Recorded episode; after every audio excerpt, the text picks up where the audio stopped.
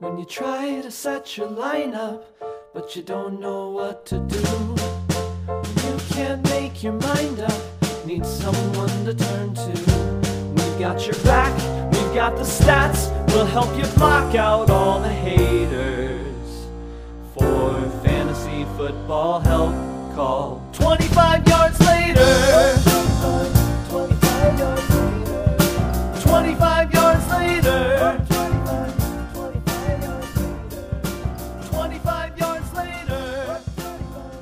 Hi.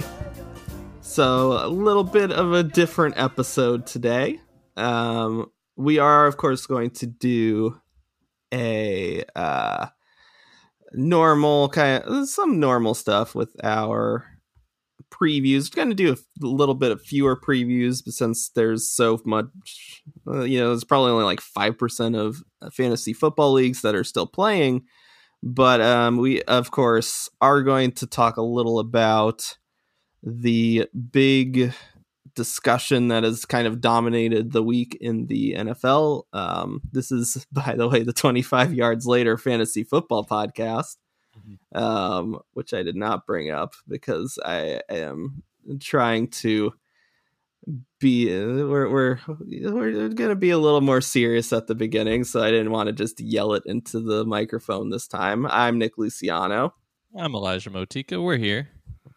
Yeah well you're here i've been talking for a minute and um so um of course uh, i don't know if you you you pretty much have to be living under a rock if you're an NFL fan and did not uh, experience the Damar Hamlin um, news um, where he collapsed on the field, uh, suffered a cardiac arrest uh, during the Monday Night Football game. Um, I actually was not watching the game at the time. Um, I was finishing up a movie and uh, uh, just have I had no idea what anything was out of the ordinary or happening. I had uh I wasn't really monitoring my phone much, and so I go to turn on the game. I see Adam Schefter talking very seriously about what was happening, and I was like, "No, this is this is too much for my mental health today." And I was like, "We're just going to not do this." I think, but um, I'm sure it will not surprise our listeners that as our resident Bengals fan, uh, Elijah did witness it live and uh, just kind of wanted to talk about kind of his experience with it as well. Yeah, and and through all of this, obviously, I, I guess I'll I'll preface it all or center it all on you know Damar Hamlin and his recovery. Uh, we actually Mm, were able to get some good news today. yes, Um, we and- we delayed the show specifically to hope to that we did get some some good Right. news. So Yeah, and so if in case you haven't seen it, we're recording on Thursday this week instead of our usual Wednesday, and so the show will not have a whole day to to wait for things to change before releasing it. Um, but you know, the news today is that he's made substantial progress and uh, is demonstrating signs of good neurologic recovery.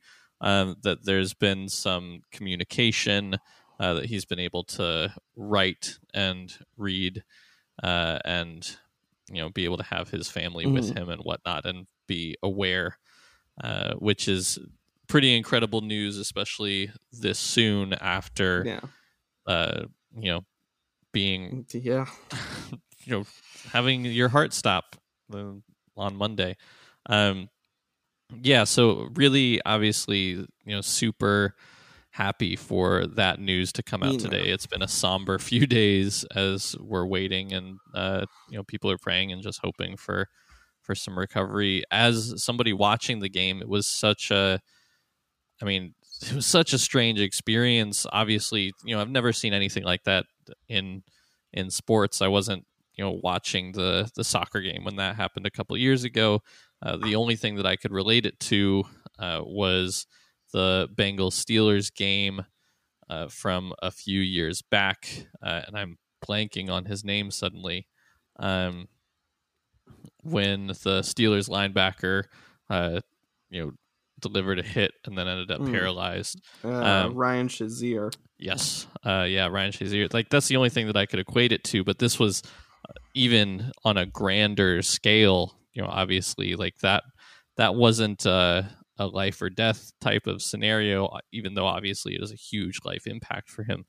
Uh, but they finished that game. You know, and they they played through it. And obviously, this one on Monday Night Football, they did not. And it was such a, a big game with huge implications and it was so jarring seeing the players' faces and really I just watching the broadcast I just felt this big you know looming sadness uh, and and despair and you could kind of see it on everybody's faces and you could feel it looking through at the rest of the world of just looking on Twitter and looking at everything just everybody trying to figure out what happened and everybody so worried um, and so really the outpouring of emotion and like good humanity that has happened since then is you know really warms your heart. And seeing the i think the number at this point is over seven million dollars raised for his toy fund that uh, through Damar Hamlin's charity that had an initial goal of twenty five hundred dollars, and you know that is you know that, that's really incredible, and how the broadcast was handled on ESPN and what was such a challenging spot for for them as well to try and keep a broadcast going when there's so much uncertainty and so much heaviness. And I really want to also commend you know all of the the broadcasters there and obviously commend the medical uh, folks that were part of the staff that really acted quickly and in a way that seems to have saved Damar Hamlin's life. So want to center the whole conversation just around like you know we're here to to be kind of silly and to talk about this game about a game and that's what we do and we put out this show and when things happen like this it's been you know if you consume media you know these words have been said a lot about this but it it supersedes the game of football and anything associated with it it's just about humanity and this was you know something that I'd never seen before and uh, a pretty a, just a, a really challenging situation all around and obviously most challenging for Damar Hamlin and his family but really Mhm. excited for the good news that we were able to get today and hopefully that leads to more good news and a continued recovery and hopefully uh, Damar Hamlin's able to receive all of the love that's been headed that direction um, Yeah. And, just every story that I've heard about his family, both during this process and even kind of the people that they were beforehand, have has just been like incredible kind of stories. Uh, uh, post the injury, kind of him or them kind of going out of their way to be like, no, don't blame Tee Higgins for this. Um, and kind of the grace and strength that they all showed. Um, yeah, it, it's uh, a lot of truly uh, inspiring and uh, stuff that just kind of shows the best parts of humanity um, in this kind of a very dark, uh, otherwise dark and bleak time Yeah, uh, and uncertain situation. time. Yeah, Um, and that you know that was echoed as well by some of the Bills players. Josh Allen put out a statement at the end of his press conference today around Tee Higgins because that's something that Tee Higgins was getting a lot of you know some really negative stuff said his direction on social media.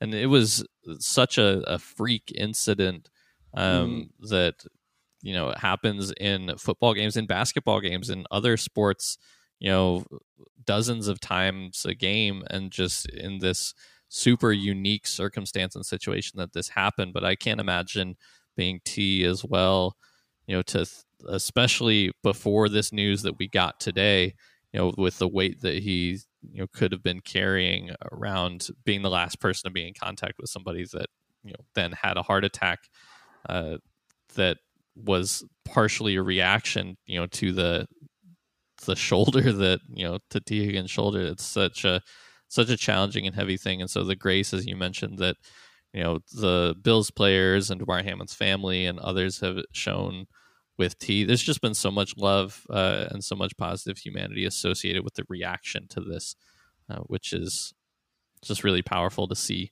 and super happy for you know I I don't know about you, but I again we follow mostly offensive players uh, with mm. fantasy football. Like I had never you know I didn't know of Damar Hamlin's name yeah. uh, prior to this, but as as learning more about him and his like young career in the NFL, but also what he's done to represent you know himself and his community and the positivity that he brings to spaces.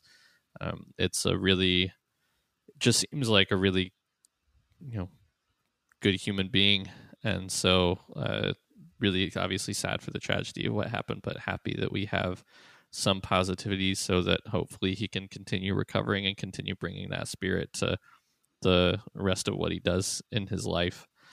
Um, yeah, so yeah, and and I mean, for one of the first things for him to ask is who ask who won. Yeah. Like that's just that is the true legend stuff. Yeah, um, that yeah. will that you know that that kind of uh I don't know. There's just something about that optimism, and even in his darkest moment, where he's kind of thinking about his team and yeah, uh, thinking about things like that. That I, I think will kind of just uh, increase the uh, the the good parts of uh, yeah, just kind of embody the good parts of uh, again an otherwise awful situation. Um, yeah. I uh, the last thing I wanted to say is, and this is uh, it's kind of been on my mind a little bit, is like I, I do wonder if maybe this ends up being some sort of turning point, and, and the, none of this is meant to be like a judgment thing of like this should happen, this shouldn't happen. Um, it's just like kind of on my mind of like, th- is there something that flips here where uh, maybe like five, ten years from now, we look back and we have we have a different NFL, and uh, who even knows what that means? Maybe it means that um, a vastly different approach to player safety, um, which has obviously come to the forefront in recent years with concussions. Um, and maybe it also means that maybe there is something changes in the the zeitgeist surrounding the NFL where maybe it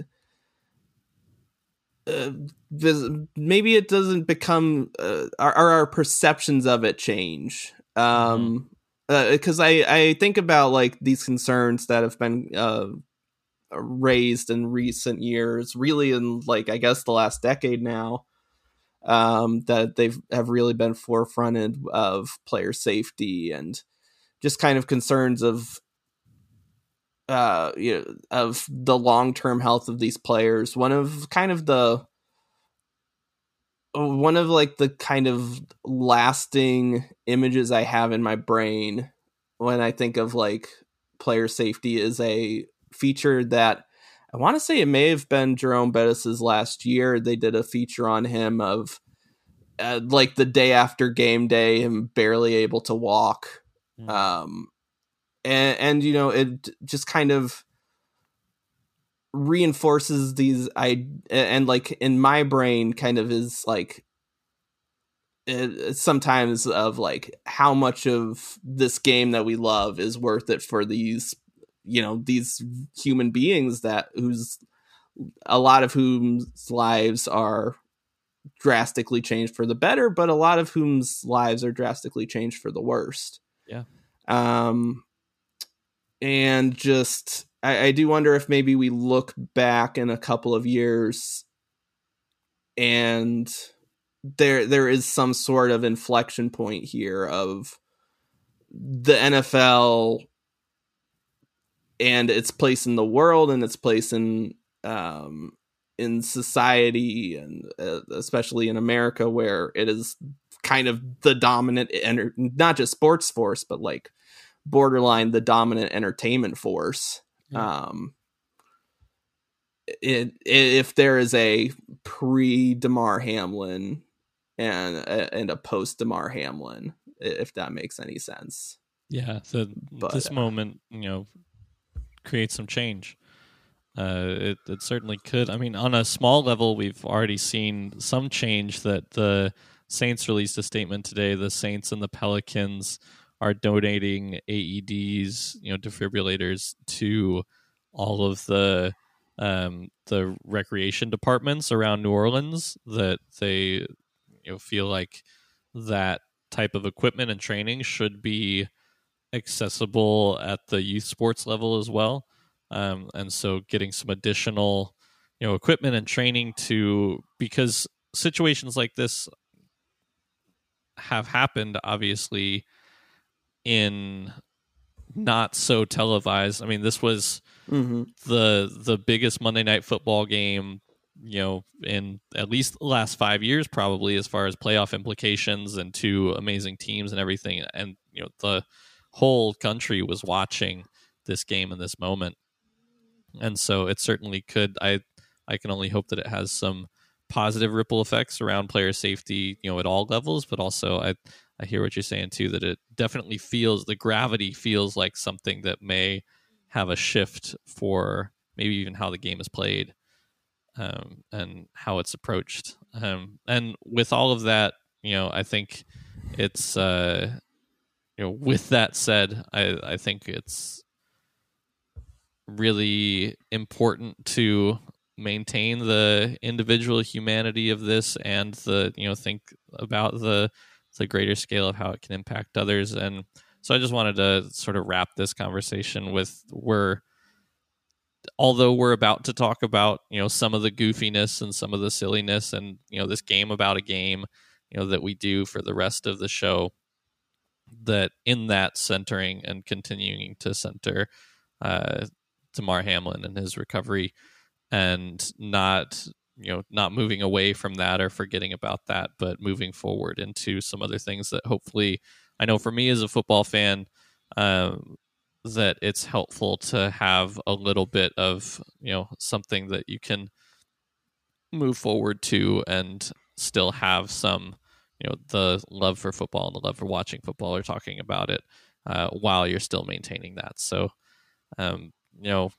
well wishes obviously to Damar Hamlin's recovery. And if you are able to and interested in you know contribute some uh money if you can towards that charity fund you know it's a it's a good cause and obviously for a good human and the only way that any of us can directly support uh Damar and his family in in this recovery and you know with that I guess shall we move on to the rest of uh of the show in in a way you know It's- in the most unsmooth of transition you know there's no no clean way to transition out of that and into There's goofiness. there's no way to transition into a goofy thing like the touchback kicker of the week. yeah no there Um, there certainly isn't but i i guess you know as as best as we can do i guess uh, we can we'll talk about it a little bit in our we're going to do a little bit of a playoff picture as well but we could talk about the implications of the bengals bills game that was you know suspended and now canceled. But yeah let's uh well wishes to damar and you know to the family and obviously we'll keep that centered as we go throughout the show but let's get into the rest of the show Yes, so our touchback player of the week is Robbie Gould from the 49ers, who had eight touchbacks last week.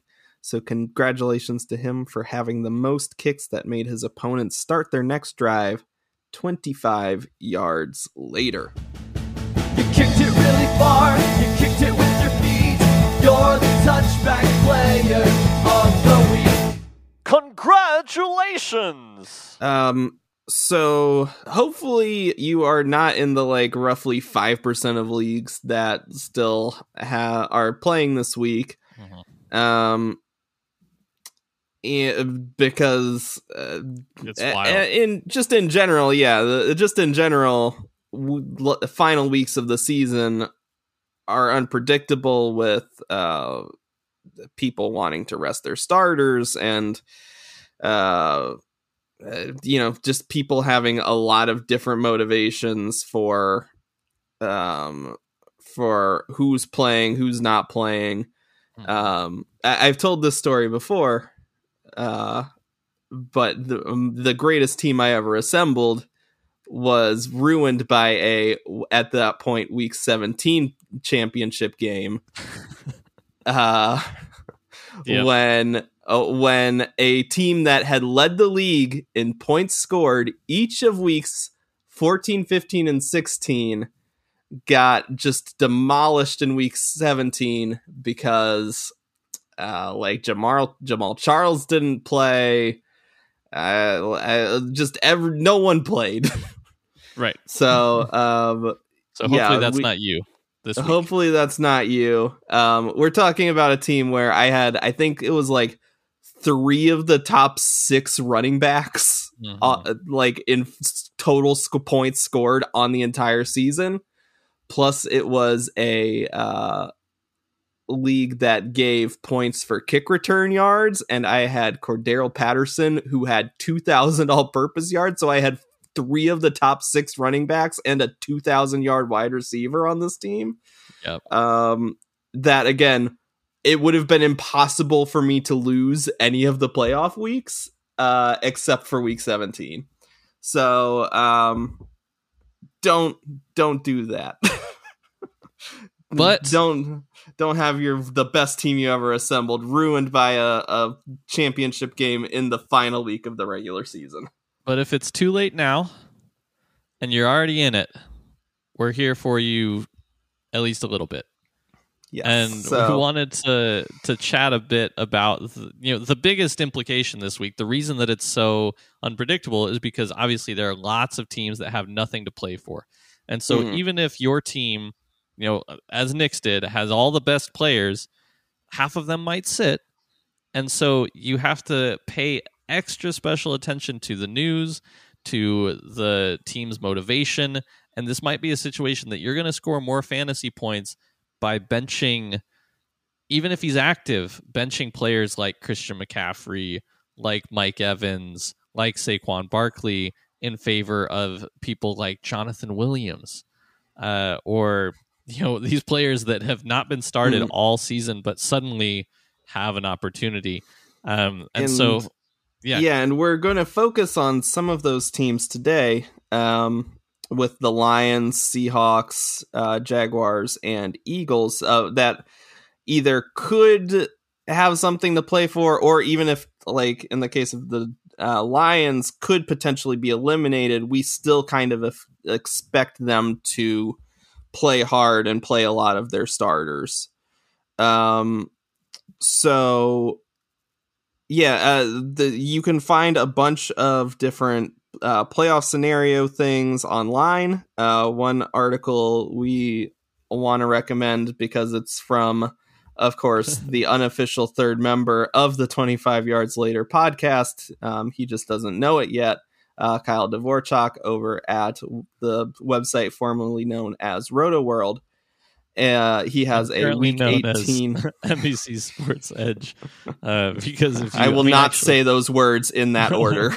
Well, if you search for Rotoworld, it still points you there. But, but you know, the farther that we get away from it being called Rotoworld, the harder it will be for people to find it by searching Rotoworld. So, uh, See, that's that's what you think, but Matthew Berry is back, and now Rotoworld is is, is there. There is pops up on the on the site Mhm. every here and there. So uh, but anyways, uh, you know, Kyle Dvorchak wrote this article, uh, the Week 18 NFL Motivation Tracker, which really walks you through all the teams that are totally eliminated, that have nothing to play for, even the teams that have, you know, like the Bears, who they could earn the number one overall pick in the draft if they lose and the Texans win. So the Bears are actually incentivized to sit players like Justin Fields, and you know, so it we couldn't obviously we we could do a whole hour show just on this, and so we're not going to dive into that, but really recommend checking out that article and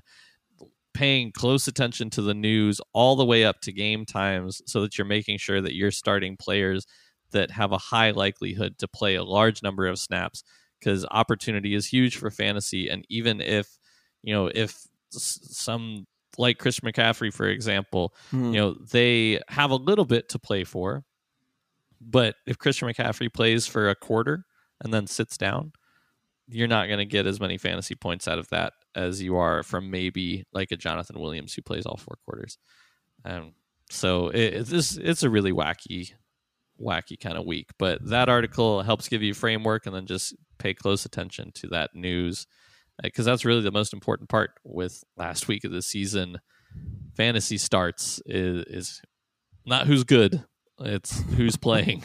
yeah who's playing um so yeah it, we're mostly focusing on nfc teams because that is kind of where we have sort of the clearest picture i think um also throwing kind of a wrench in things is that we have two saturday games uh so it, even with us coming recording on Thursday and coming out on Friday for once, things could still change by Right. Sunday.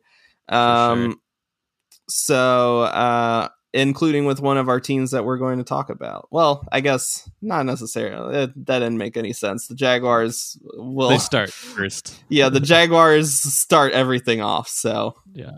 Um, and one thing to mention that we actually haven't yet is just before we started recording, the NFL released the statement that the Bills and Bengals game simply will not be played, and there are implications for that um, around like there's there's going to be a meeting you know on Friday where the owners are going to be reviewing this proposal for the potential of the AFC Championship game to be played at a neutral site if it involves the Bengals, Bills, or Chiefs. And there are you know implications. There aren't any implications for who makes the playoffs based on the game not being played, mhm. but there are implications for who has home field advantage and how the seeding works out in regards to Baltimore uh, and if they end up beating the Bengals this weekend in regards to Buffalo if they end up you know winning or losing etc. Yeah, and I, I there were a lot of I don't know if anyone listening was following these, but there was a lot of speculation of a lot of wild scenarios of like expanding the playoffs and Right, adding an eighth Uh, team. yeah, adding an eighth team and having uh, sometimes some people thought that maybe like uh there would be a week 19 where just the Bills and uh Bengals played and some people thought like oh this will just uh, everything will be on on neutral field. It was a very it, it was hard to tell what what the true proposals were but it, it does end up changing a little bit of the incentives because maybe if the Chiefs don't necessarily have to uh, get home field throughout the playoffs, uh, maybe they have a little less to play for. Maybe uh, same things with like the Bengals and Chiefs. So, um, yeah, it is, it- it's uh, it's hard. It's a very difficult week to figure out uh, exactly what all the motivations are. So that's why definitely kind of monitor all the news and try to Yep. dig into some of these articles, which I guess we'll link into the show notes. The Yeah, Dvorchak motivation article. article. So Yeah. um, Elijah, how about get us into some injury updates? Yeah, so not too many news items here because there are, well, too many to actually list. So just talking through some of the major injury implications, and there's a couple in the previews that we do as well. Uh, James Conner didn't practice on Thursday, knee and shin injuries. Corey Clement is the backup there. Obviously, they have a tough matchup against the 49ers, so not excited about that, unfortunately. It's like all of the the backup running backs, you don't really feel confident in playing them because they're playing against bad defenses. But this is one of them where Corey Clement could end up having a huge workload. Um, Josh Jacobs is questionable. The Raiders have nothing to play for, but he is leading the league in rushing and is going into free agency. And so there could be some motivation for Josh Jacobs to play and play a lot to secure that rushing leader title. Uh, but he's questionable for the game. Mike White with his uh, rib injury was downgraded on Thursday, and so he's looking doubtful right now for this game against the Dolphins, which is a must win for them. And Lamar Jackson, with his knee injury, looks like he still is not practicing and he is not going to play this weekend. And there's some speculation about his availability for the playoffs, which the Ravens have clinched. Obviously, not the um, not the seeding necessarily, but we'll see if he's actually able to even play in the playoff game. Which, if not, would be a, a huge challenge for this Ravens team Yeah. um, because he is basically the whole offense. Yeah, and if you look at their their scoring since Tyler Huntley took over, it's pretty pitiful. So, um, yeah, they they definitely are aching to get Lamar back. Yeah. Um, and just a couple of running backs here. Uh, I'd mentioned Jonathan Williams' name a couple times because Brian Robinson with a knee injury didn't practice on Wednesday or Thursday. And this is on a team where Antonio Gibson has been placed on injured reserve. And so, if neither of them are able to go, then that means that Jonathan Williams would be handling basically the entire workload and probably a little bit of Curtis Samuel mixed in there so that that's a huge one to keep an eye on. Again, not a good matchup, but that's a situation where if this person and you know looking at daily as well, potentially we have some of these backup running backs that are the minimum price that could see 20 plus carries. So definitely some news to keep an eye on there. And then Derrick Henry has practiced in full and is expected to play on Saturday, which is a must win for the Titans and the Jaguars in that game. And Meanwhile, on that same team, Treylon Burks with a groin injury is headed in the other direction after being downgraded on Thursday. It looks like he might not end up playing, but it was you weren't really probably going to be starting Treylon Burks anyways. But in this week, if he was going to play the whole Yeah. game, maybe you would have wanted to. Um, so yeah, that's all the news that we have right now, and I expect it to shift quite a bit as we go. So keep an eye on that. Keep an eye on that motivations article to make some of your start to sit decisions, and always be looking on your waiver wire for those backups for the starters that end up not playing. Yeah, uh, we are going to take a quick ad break, and we will be back on the other side with the previews. You've been listening to another fine, fine podcast on the Rumination Radio Network. This is Game Agent ET from Oh God, it hurts! And we hope you keep on listening to our fine, fine podcast here on ruminationsradionetwork.com.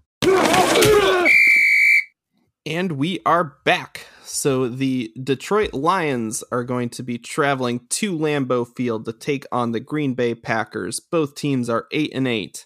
Uh, it is a 49 point over under, and the Packers are favored by four and a half. So, my understanding is that the Lions get into the playoffs with a win and a Seahawks loss. And I, we, we, we tried to work through this before the show. That is, uh, I think the only scenario where the Lions make it in is with a win and a Seahawks loss, but also I'm not good with playoff scenarios. Yeah, there's some other real wacky ones. Uh, here, here's one for you. I just I wanted to to tell you this. So they could, if they tied the Packers and the Seahawks lose, then they're in, or they could tie the Packers and the Rams and Seahawks tie, and the Commanders beat the Cowboys, then the Lions are also in. All right. But basically, if they win and the Seahawks lose, Yeah. the Lions get in. um yes, we would need a historic weekend where two different teams tied Yep. going into the playoffs. Um it would not have been as it would not have been as wild as what was what was it the Raiders last who was it that needed a tie last The year Raiders and Chargers, both teams if they tied each other, then both of them would have gotten in. But no, they just had to go to overtime, and then a team won. Come Yeah. on, just kneel, then This you're both in. disappointing. Yeah, oh well. Um so uh the Lions uh, uh, there is a chance where the Lions could eff- effectively be eliminated by Sunday night football. That said, uh we both kind of agree that we both kind of just expect the Lions to still play hard and play most of their people. Um, especially like they have a chance to finish over 500. They have a chance to um kind of ruin the Packers season and make them finish under 500. Winning in Uh, Lambeau historically. Yeah, winning in Lambeau. Uh, Dan Campbell, I think, would personally bite off Aaron Rodgers' kneecap if if it did happen. At least bite into. Um, what was that? At least bite into, if not bite off. Yes. um, I'm trying to what's I'm trying to think of a weird joke for for biting Aaron Rodgers. Something about like secondhand high off of what, what's that drug, ayahuasca or something. Ayahuasca. I, I don't know I my psychedelics too well. Yeah, um, it could happen. You Got to be careful when you're biting knees. yeah, is that could that be transmitted through the skin? I, Um, let's not think too hard about it. No, this is exactly what I'm here to think about. Okay. Um, so I I do like the the Packers defense is not the best matchup across the board, but I do think that uh, the Lions offense is good enough to where um, they will have some chances to score points here. It's a one of the highest over unders of the week. It's not the highest one, but it's Mhm. up there. Um, and uh, so I do think that uh, it, with kind of a close line, and again with the Lions either having a lot to play for or just wanting to play spoiler, I do think that they will give the Packers a game here. Um, the place that you're going to want to target the most for points is going to be at the running back position. So uh, Jamaal Williams had just came out of nowhere this year to rush for a thousand yards and 15 touchdowns. Um, in standard scoring, he is the RB nine on the year. He's quite a bit lower. I want to say he's around RB 15 or 17 in PPR. That makes sense. yeah. Um, With his one catch. yeah, he with, with Well, the very one catch little last week and 12 catches Yeah. on the season. yeah, very little receiving upside there. So, um, but those 15 touchdowns, those will take you, those will take you far. So, um, uh, Williams is a low floor but high upside RB2 option. Um, D'Andre Swift continues to be kind of a flex option, uh, again, with a just depressingly low floor. Um, he does have some receiving upside at least, uh, which obviously Jamaal Williams does not have. So, um, in a shootout, maybe D'Andre Swift gets a little bit extra work. Um, and, and so I do think that Swift is a capable uh, flex option here. Again, the Packers allowing the 11th most points to running backs. So it is kind of the position that they're weakest in.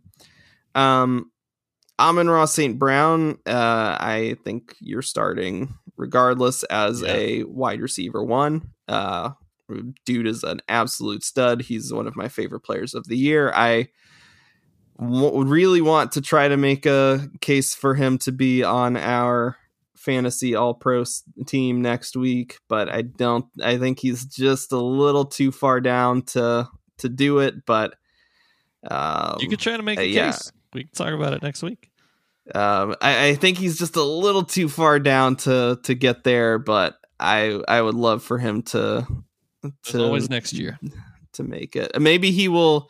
Maybe he will put up 200 yards or something this game and uh, shoot up to a top five wide receiver. And uh, I think let's see, he's at nine right now. So Right. or that's in standard. Let's see, where is he in PPR? He is.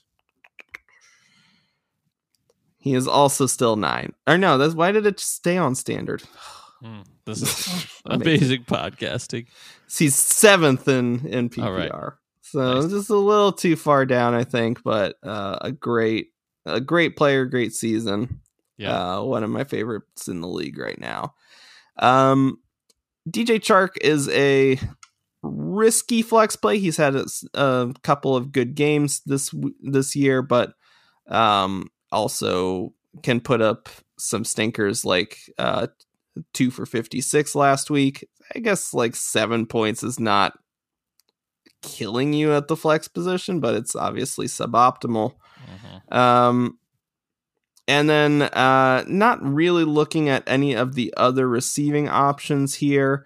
Uh, Jameson Williams is intriguing uh, for the, the not from a you're playing him or considering playing him standpoint, but more for the fact that he has like two career touches and they're both for more than 40 yards. So that's a pretty good average. Right. Yeah. Um, and then uh, their tight end Brock Wright uh, has been a okay play uh, or uh, since T.J. Hockenson left, but the low volume uh, is not really worth taking a shot at, even coming off of a two touchdown performance. So, um, yeah, you are playing your running backs with some confidence. Uh, Amon-Ra St. Brown with all the confidence in the world. Jared Goff, I think, is a capable streamer in this game. And then, uh, yeah, uh, no one else for the moment. Um, but I'm looking forward to uh, getting some Lions on my team next year. Yeah, I I absolutely am too. I don't know if you're going to get D'Andre Swift on your team next year after he uh, kind of crushed you this season, but Amon-Ra St. Brown is going to Yeah. be a, a wide receiver one draft pick for sure. Yeah, Simon Ross St. Brown will be will probably be a BFF next year. So Ooh, well that means Well, it, I it probably he he might be too. It, it probably he will be drafted a little too high, but um, yeah, I, I re, Amon-Ra, he's just he's just so good. awesome. Uh, like Yeah. how when is he? He hasn't really killed you much. He has had just mammoth performances at points, super and uh, yeah, he's just so good. and you know they might have Derek Carr as their quarterback next year. So let's go.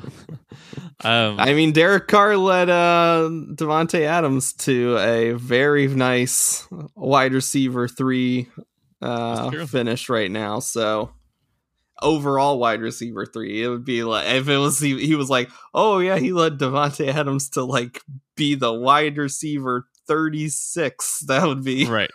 disappointing. So no, overall wide receiver three. That's what we're trying to say. Yep, for sure. Um, yeah, I totally agree with you with all of that for the Lions, and I'm excited for this game. In Mhm. you know something that you know obviously my my I don't really talk about the Packers as a team that I root for very much, uh, but my best friend since high school is a Packers fan, and uh, they're my super secret favorite team, if you will. Oh. Uh, well, well, that's good because I do not like them. So uh, but so I I am at least uh, Aaron Rodgers is not uh, I'm not a super secret fan pick of Aaron Rodgers. pick a pick a secret team that I can enjoy. Sorry, I just despise all of these teams. at least it's not the Steelers. Uh, that I mean that'd never happen anyways. But uh, you better not be a se- super. I at least fan. respect the Steelers. Well, uh, we we can respect Mike Tomlin. I don't Yeah. know if we can respect the Steelers. Uh, anywho, that's neither here nor there. Uh, I agree. I just think it's going to be a fun game, and I really hope to see, despite my super secret fandom, I hope to see the Lions come out on top, just because that's a, a better story. Um, let's dive into the next game here, talking about the Seattle Seahawks, who are their fate is closely tied, as we talked about with the Lions, where the Lions need them to lose, and obviously the Seahawks need to win, and then they need Green Bay to lose. So the Seahawks need to win, and the Lions need to win, and then the Seahawks get in. There's also some nonsense where they could tie versus the Rams and the Lions and Packers tie and the Commanders tie against the Cowboys and then the Seahawks win or get into the playoffs without having to win. But anyways, that's not going to happen.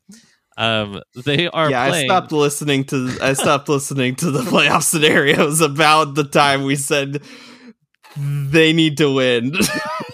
the So last thing I heard, I think. so this is a, a much more likely win probability for the Seahawks than the uh, Lions have against the Packers, which should be a pretty even matchup. Where the Seahawks are playing the LA Rams. Although I say that, but the LA Baker Mayfields have been a little bit in fuego lately. They, Um, and they played them close early, earlier this year. Mhm. Uh, only a couple of weeks ago, I think they only lost by four or so. So, um, yeah, So, even though the. Rams have been a just raging dumpster fire this year, uh, weirder things have happened than the Seahawks losing to the Rams in Week 18. Right. So this is a game that I think is pretty straightforward, but there are some injuries to be aware of where uh, both of the main running backs, Kenneth Walker and DeeJay Dallas, were they didn't practice on Thursday. Uh, Kenneth Walker with an ankle and an illness, uh, but it's looking like he is just getting limited reps as he's recovering from this injury that he's had and so he is expected to play. Whereas DeeJay Dallas may not play this weekend. If Kenneth Walker is there, then obviously he's going to get the the lion's share of the work. Uh, if Dallas is there as well, then he should steal some of that work. And I think Travis Homer would be the the backup if neither of them are there. But it's um, yeah, that's a, a challenging I'd, spot. I'd have to be desperate, I think, Yeah. to to turn to Travis Homer, assuming that um, I, I, we probably won't even know until like an hour and a half before kickoff that exactly. that's the that that's happening. So Yeah, that can't be your plan. That's uh if you're planning to start Kenneth Walker, then maybe you have Travis Homer on your bench and Mhm. you could slot him in if he's inactive. Um in this same, you know, for the same team here, Tyler Lockett as well is questionable. He didn't practice on Thursday. It I, I couldn't find the reports. Did he get hurt last week? Did he play the whole game? I know he was coming into the game off of that uh, hand injury, but I, you know, now he's with a shin injury, and so I'm not sure if he played the entire game. He didn't have, uh, he doesn't have any numbers, um, that I can see. Maybe he had two catches. Um, yeah, he and- well, so he and DK Metcalf combined for three catches for 16, eh, 16 yards, eighteen yards, I 18 think, yards. eighteen yeah. yards. Um, he only played thirty two percent of the offensive snaps, which would imply to me that there was the he was not at full strength or aggravated something. Yeah, so it seems like because this is such a must-win game, you know, it's they win, Lions win, then they're in the playoffs.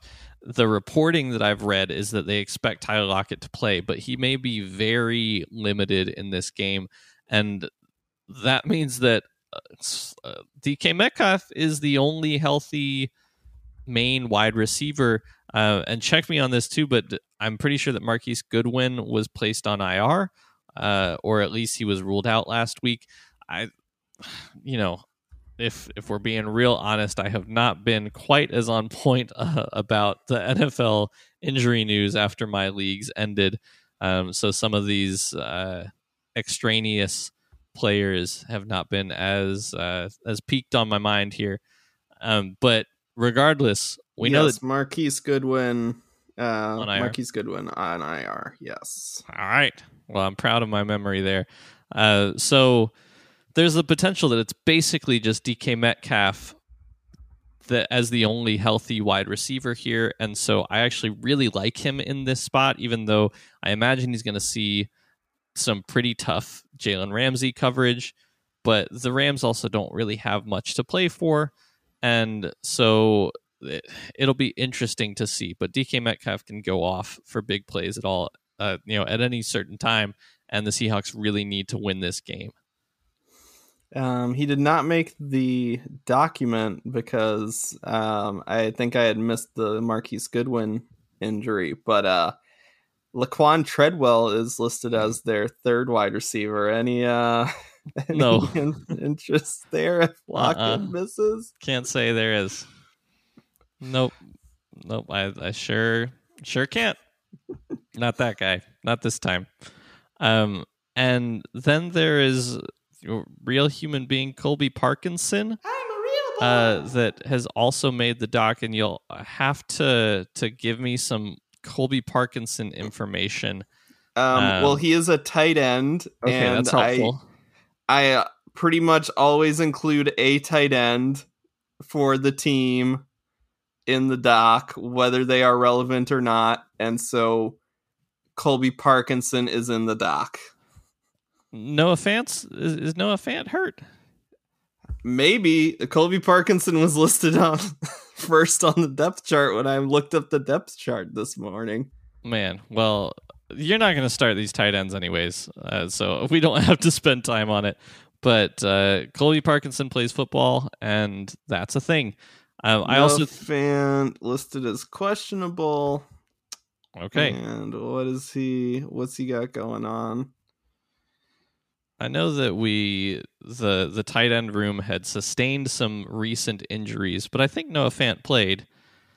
Um, so I don't know. You're not starting him anyways, though. We probably don't need to know this. if there's a We're si- committed. if there's like a 16 14 team league that has a week 18 playoffs you should leave that league immediately you should write a memo write a petition where you're where you're cause where you're trying to figure out if you're starting Noah Fant. right exactly colby parkinson or noah fant here uh, that's that's a tough one um, if you haven't found it yet we're moving on No, I have not found. He actually did not. What that the news I have is that he didn't have an injury designation entering the game on Sunday. So at some point, this questionable tag came around, but I don't actually see for what or when or how. Okay, So- well, there you go. That's the hard hitting, well researched fantasy analysis that you come to this show for. Um, yeah, you're not starting him anyways. I think you know we'll talk about him in the speed round, but I think that DK Metcalf is a, a really excellent start, and you can stream a Geno Smith in this matchup as well. Even though it's a tough matchup for quarterbacks, they he's one of the few quarterbacks on the week that is actually truly playing for something. Um, so yeah, it's a start DK, Kenneth Walker, and Geno Smith if Kenneth Walker is healthy. And I think I'd be benching Tyler Lockett depending on the news, just if we can see how limited he might end up being. Uh, and with that, uh, shall we get into the Jaguars? Yeah, I just also want to say Geno's probably playing for a little bit more money, so Oh, yeah. um, a little bit extra incentive for him as well. Yeah, and a starting spot Uh, potentially. Yes. The Jaguars are eight and eight and are taking on the Titans, who are seven and nine. It's a forty point over under, and the Jaguars are favored by six and a half. And I want the Jaguars to just punt the tech the Titans and any playoff hopes they have right into the sun. Get them out of our lives. I we have talked about the we've talked about the Titans I think exactly one time because there's exactly one player that's relevant on them and that's Derrick Henry and they have nothing else and I don't want to watch them Yep. E- even like even with the absolute marvel that is Derrick Henry on their squad. Um so the Jaguars are coming off a weird game where if you look at their stats you would be like, "Oh, did they just get blown out?" But no, it's because they blew out the te- the Texans um in a game that was 28 to 0 midway through the third quarter um, and included a 62 yard Travis Etienne run and a defensive score. So, two of those touchdowns essentially just wiped out any chance of stats for any other player on the team. Um, so, like looking at the passing stats, Trevor Lawrence only passed for 152 yards, um, no touchdowns and an interception. But again, he, we're talking about a team going up against the Texans. They did not need to do that. Um, all of this said, I think that the all of the passing options here are uh, very much in play and are in fact probably fantastic plays. Um, the Titans are not good against the pass, uh, allowing the fourth most points to quarterbacks, the first to wide receivers, and the fifth to tight ends. So, uh, Trevor Lawrence, I think, is at worst a back end quarterback one with upside. Uh, Christian Kirk a wide receiver two, uh, Zay Jones a wide receiver three with upside. You could maybe even flex Marvin Jones, who uh, had seven targets, six catches for 61 yards this last week, 500 yards on the season. Might have some better options, but you might not have some better options. So, um, Marvin Jones is a risky flex, but I do think he might be uh, one that you could examine this week. Um, and then Evan Engram, who had a pretty atrocious week last week with just one catch for 16 yards, did also in, throw in a 13 yard rush. Um, but he had been on fire before that. Yeah, it was on fire before that. Has 700 yards on the season, four touchdowns. I think is a solid tight end one it, like even like not even like the back end tight end ones that we usually disparage. Like Evan top Engram's seven. actually, yeah, is actually like a top five to six option at the tight end position. Um, a player that you will be starting, but I would temper expectations with is Travis Etienne. Uh, he did not have a very good game against the Jaguar, or sorry, the Titans. He plays for the Jaguars. Um, he did not have a particularly good game against them the first time they played. The Titans have essentially just a straight run fun or pass funnel defense.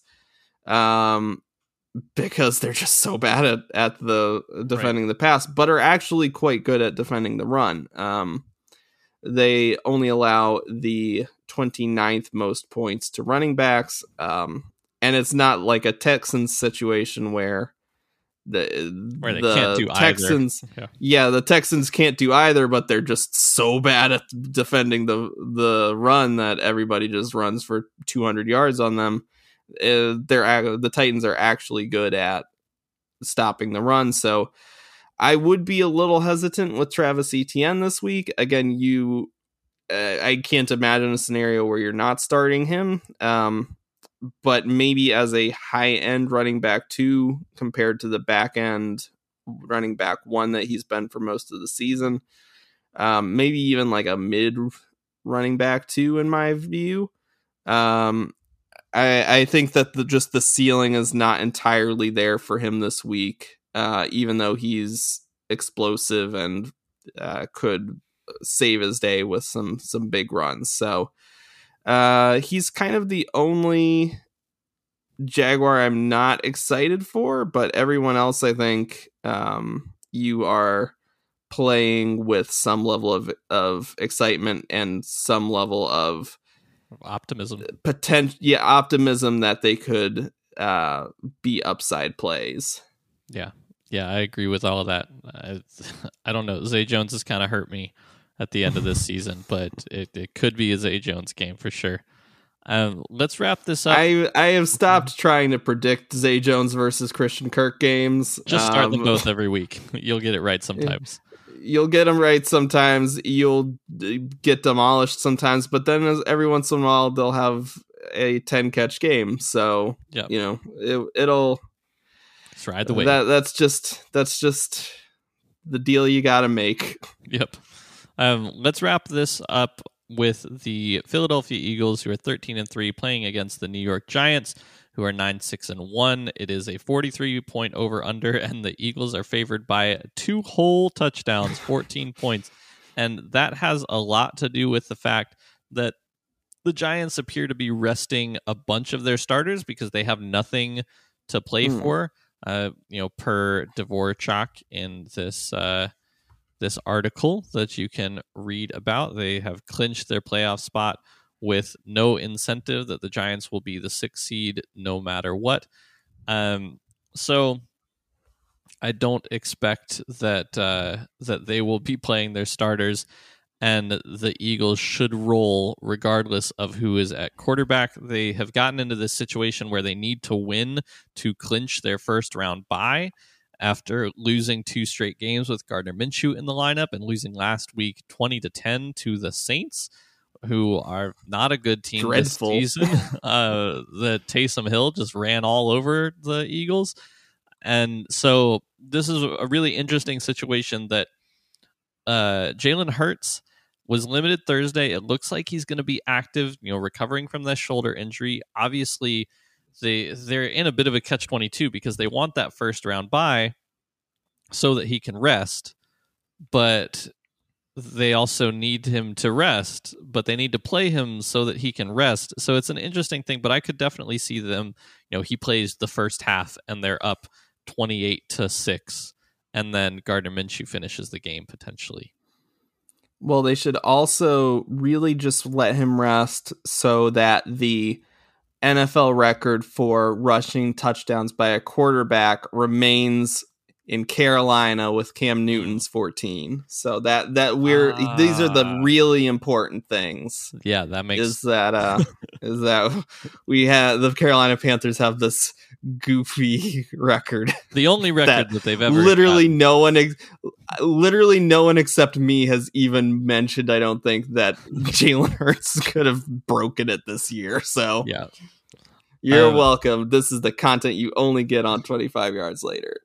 Yeah, so I think that this is a situation. Obviously, if Jalen Hurts doesn't play, then Gardner Minshew is a, a pretty interesting start. Um, but if Jalen Hurts does play and you have him on your team, I think it is still worth starting him over some of the uncertain streaming options because even one half of Jalen Hurts could be 25 fantasy points.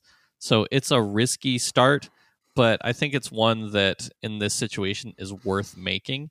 And then beyond that, it's just start everybody that you've been starting. Miles Sanders has played really well. Obviously, last week uh, didn't have as great a game, only 60 yards, but they hardly had the ball. I think that they had in the first half they had run uh, like eight total plays, and two of those plays were punts. No, it was like back to back three and outs, and they just didn't have the ball, and that was their first half. And so obviously it's tough for a running back to do much when they're not on the field at all. And so with this though, I think you're starting Miles Sanders. The Giants on defense are pretty average across the board, middle of the pack, and so they can be run on. And then AJ Brown and Devonta Smith are awesome. Devonta Smith has been mm-hmm. super awesome lately. Uh, that with Minshew, you know, over 200 yards, two touchdowns, 17 catches in those two games which is pretty ridiculous. And he obviously was good with Jalen Hurts before too. He's been Devonta Smith is as we're doing our award show next week. He could be in consideration for sort of a playoff uh, MVP, uh, maybe a bit of a sleeper for that uh, for that spot. Um, and then yeah. go ahead. And well, AJ Brown is going to be a player that I'm going to push for being on the All Pro wide receiver list. So right uh, yeah, because he's just been phenomenal this year. Yeah. So you're starting both of them in this must win game, and you're also going to be starting Dallas Goedert.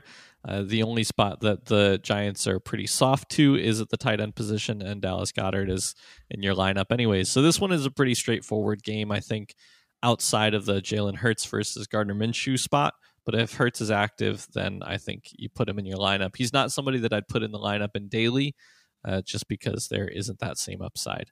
But in your season long and your championship week, if Jalen Hurts is back, you start Jalen Hurts.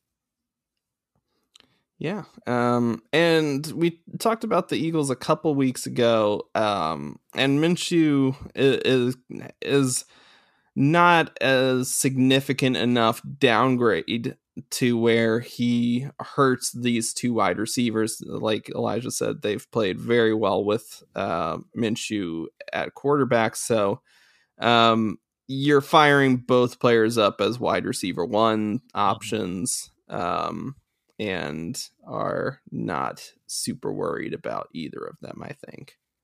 Yeah, agreed. All right, All right let's uh, wrap up with our speed round.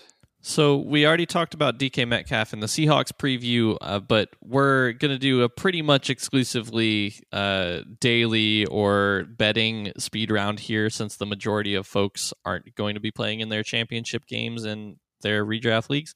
So DK Metcalf is only $21 in Yahoo's daily format, $3 cheaper than Tyler Lockett, who, as I mentioned, is very questionable to play and even more questionable to play a full complement of snaps against the Rams on Sunday.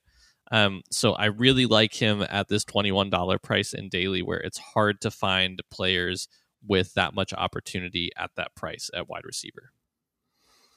Uh, two running backs that I'm high on this week in DFS are Najee Harris and Cam Akers. Both have fantastic matchups and are reasonably reasonably priced, with Najee at twenty four dollars and Akers at twenty five. Uh, Akers is certainly riskier since the Rams have nothing to play for, but a uh, for a player that was you know pretty much discarded and an afterthought earlier in this year uh, he's finished with over 100 total yards or a touchdown in five straight games. Uh, meanwhile, Najee is playing on a Steelers team that needs some help to make the playoffs, um, but I think have like a one in eight chance to make it. So are not. Uh, that's a non insignificant chance to to make it if they win. Um, uh, Najee's also been better than you kind of remember. I think he has uh, at least 10 points in a few straight games now. Um, I had pulled that, but unfortunately, it did not make the exact number, but it did not make it into the doc. Uh, uh, it's fine. Um, so, um, but the matchups for both players are within the top six in fantasy points allowed per game to running backs.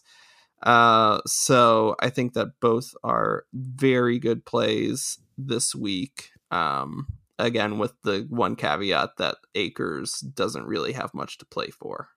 Yeah, and I I was actually going to talk about Akers and in my speed round when I was first looking at it because I liked that price as well and decided against it because it's a little risky, but I really like the pick. And I think that for the Steelers, just you know, we usually don't do this in the speed round, but I think this is a great point that you're making, and so I want to add to we it. Make the rules; it's fine. um, that you know, not only are the Steelers playing for a potential playoff spot, but they're also playing to continue a record for Mike Tomlin of not finishing a season below 500 like ever. And so they're even if they don't make the playoffs, I know that it's going to be important to him and important to the team to play for that. So I expect Najee to play a lot of this game and not see any reduced workload in that uh, in that respect as well. Um, so you know me, I always like to talk about defenses, and there are a lot of affordable defensive options in daily this week. And this should as well. I'm gonna give the caveat that this should be a decision that is based 100% on who the starting skill players will be on the other side of the field. So pay attention to the news and basically pick the defense that is playing against backups because that's going to mm. probably turn out pretty well. Um, the Dolphins are one of those teams that they're going to be playing against a mystery quarterback at this point. We don't know if Mike White plays. If he doesn't, then their options are not very good. And then also the Bengals are at eleven dollars as well, which they're a really good defense, and they're playing against Tyler Huntley. So I think those you know bottom you know bargain bin pricing for defense those could be things that are pretty plug and play based on the news into those uh, Yahoo daily lineups. And finally, I felt like it would be appropriate to end the uh, last preview episode of the regular season with one final betting line prediction.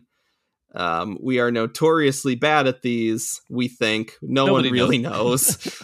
um, we did not keep track of it, but it feels like we're notoriously bad at it.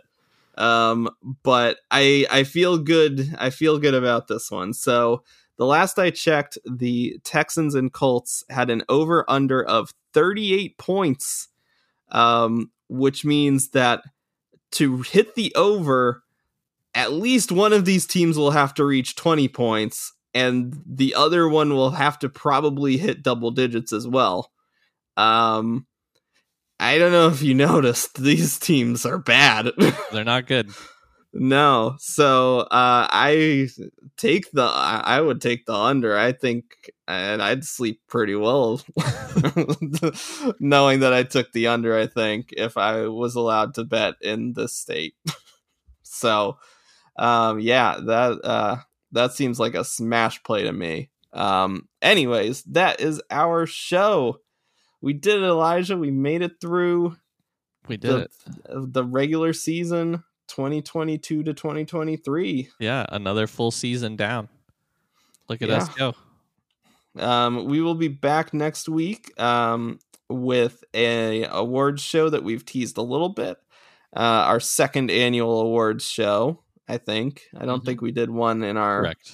our our little soft launch like half a season that we did uh Nope. our first year um but uh we will do that and then we will switch to our off season schedule of like roughly one episode a month Yeah, Um, we'll, we'll see how it shakes out. We'll see what's interesting. see what's interesting see if we have any like special episodes or collabs or anything that we are able to work out and then uh but yeah uh, overall you'll probably not hear too much for from us during the off season but we will still be here we will Mhm. still keep that subscribe button hit so you get all the new episodes whenever they drop um but yeah if you have uh, a championship game this week. Good luck. If you have already had it, we hope you won your championship game. Mhm. And with that, I'm Nick Luciano. You can follow me on Twitter at Nick G Luciano. And I am Elijah Motika. You can follow me at Elijah Motika. And of course, be sure to follow the show at 25YLFF and rate and subscribe anywhere you listen to podcasts. Once again, thanks for listening, and we will see you. 25 yards later. 25 yards later.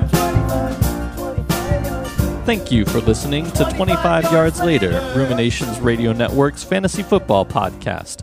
Audio editing by Mitch Proctor and music by Elijah Motika.